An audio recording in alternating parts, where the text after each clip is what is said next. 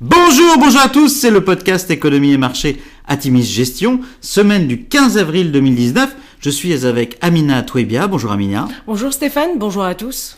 Alors petit avertissement, les performances passées ne préjugent pas des performances futures. Bien lire les documents de référence des fonds avant d'investir.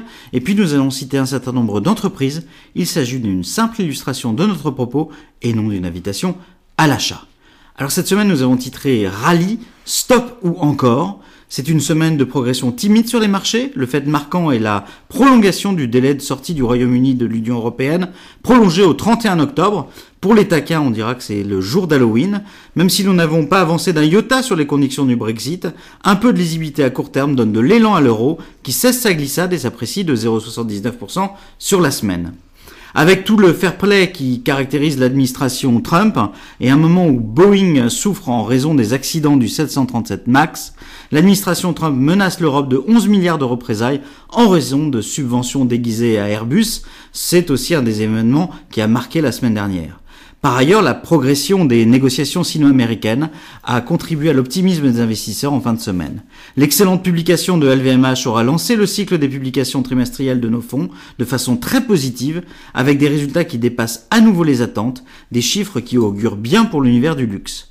Les premières publications des grandes banques américaines vendredi dépassent les attentes des analystes. Nous profitons notamment des excellentes publications de JP Morgan. Le CAC 40 repasse au-dessus des 5500 la semaine dernière, s'apprécie de 0,5% sur la semaine. Le SP500 progresse de 0,5% et le Nasdaq de 0,6%. On a de très bonnes nouvelles du côté des sociétés Almina. Oui, tout à fait, Stéphane. Donc tout d'abord avec LVMH qui bat une fois de plus le consensus pour son premier trimestre d'activité en 2019, avec une progression organique de 11% contre 8,8% pour le consensus. L'Asie hors Japon reste très forte avec une hausse de 17%, l'Europe faisant plus 7% et les USA plus 8%. Par ailleurs, Disney, qui présente son offre de streaming très attendue Disney ⁇ lancée en novembre prochain à 6,99 dollars par mois, et avec un catalogue incroyablement riche, l'offre est très alléchante. Le titre s'envole vendredi, récompensant notre patience. Enfin, JP Morgan publie un excellent trimestre avec un chiffre d'affaires de 29,9 milliards de dollars contre 28,4 milliards attendus.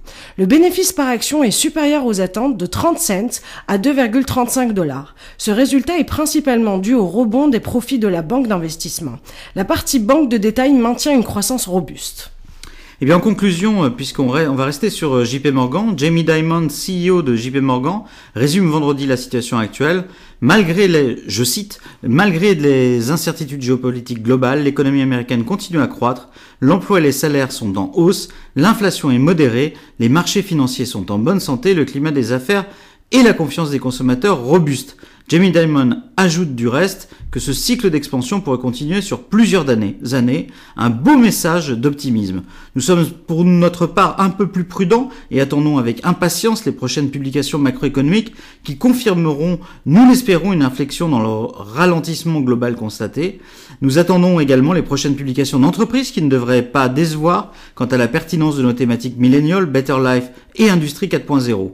Nous devrons rester vigilants, certains cours pourraient être défavorablement impactés en cas de déception, et ce égard à des valorisations globalement élevées. Les prochains jours seront actifs pour votre gestion.